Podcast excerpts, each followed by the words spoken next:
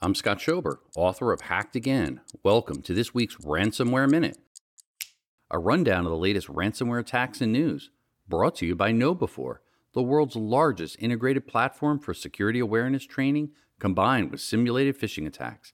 Visit KnowBe4.com to learn more. Munster Technological University closed its Cork, Ireland campuses to assess a breach of its systems.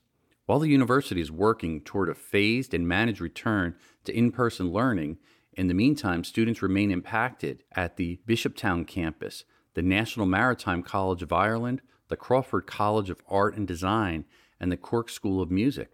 In Edinburgh, Texas, the Hidalgo County Adult Probation Center was hit by a ransomware attack on their computer system. Authorities are in the process of trying to recover everything. However, at the moment, staff are unable to access their emails.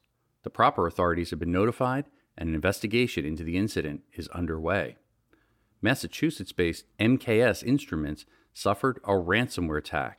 The company, which makes instruments and components used in various end markets, has taken immediate action to contain the incident and is investigating the full scope of costs and impact of what happened, including whether and to which extent their cybersecurity insurance will offset costs.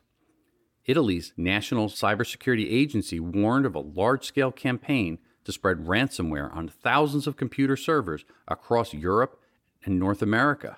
Currently, France and Italy are the most affected countries in Europe, while the U.S. and Canada have been hit at a number of targets. The attack targets vulnerabilities in VMware ESXi technology that were previously discovered but that still leave many organizations vulnerable to intrusion by hackers. For more details on these ransomware attacks and others, go to ransomwareminute.com. A new Ransomware Minute airs weekly, brought to you by KnowBe4, the world's largest integrated platform for security awareness training combined with simulated phishing attacks. Visit KnowBe4.com to learn more.